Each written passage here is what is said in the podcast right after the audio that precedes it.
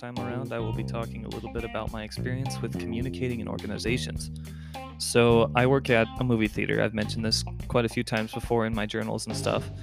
Um, and the communication there amongst all of us is it's actually quite informal, I would say. It's a very, very easygoing job.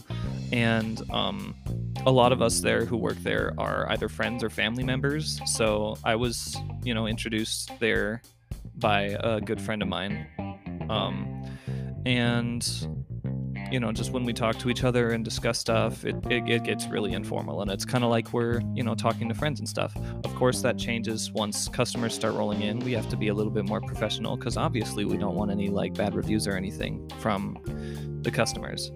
Um, I also just recently talked about it in a journal of mine, but the communication between my boss and I is like very, very, very like it's I would say it's informal, but it's still very professional and very, very nice. I've said very a lot. I apologize.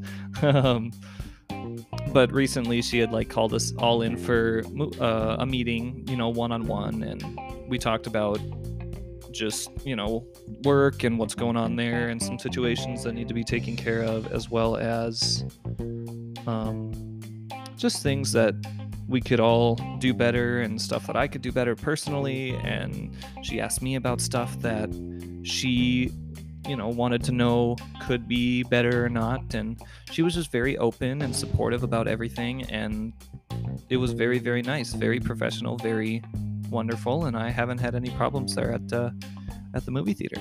So this has been me talking about my experiences in communicating in organizations.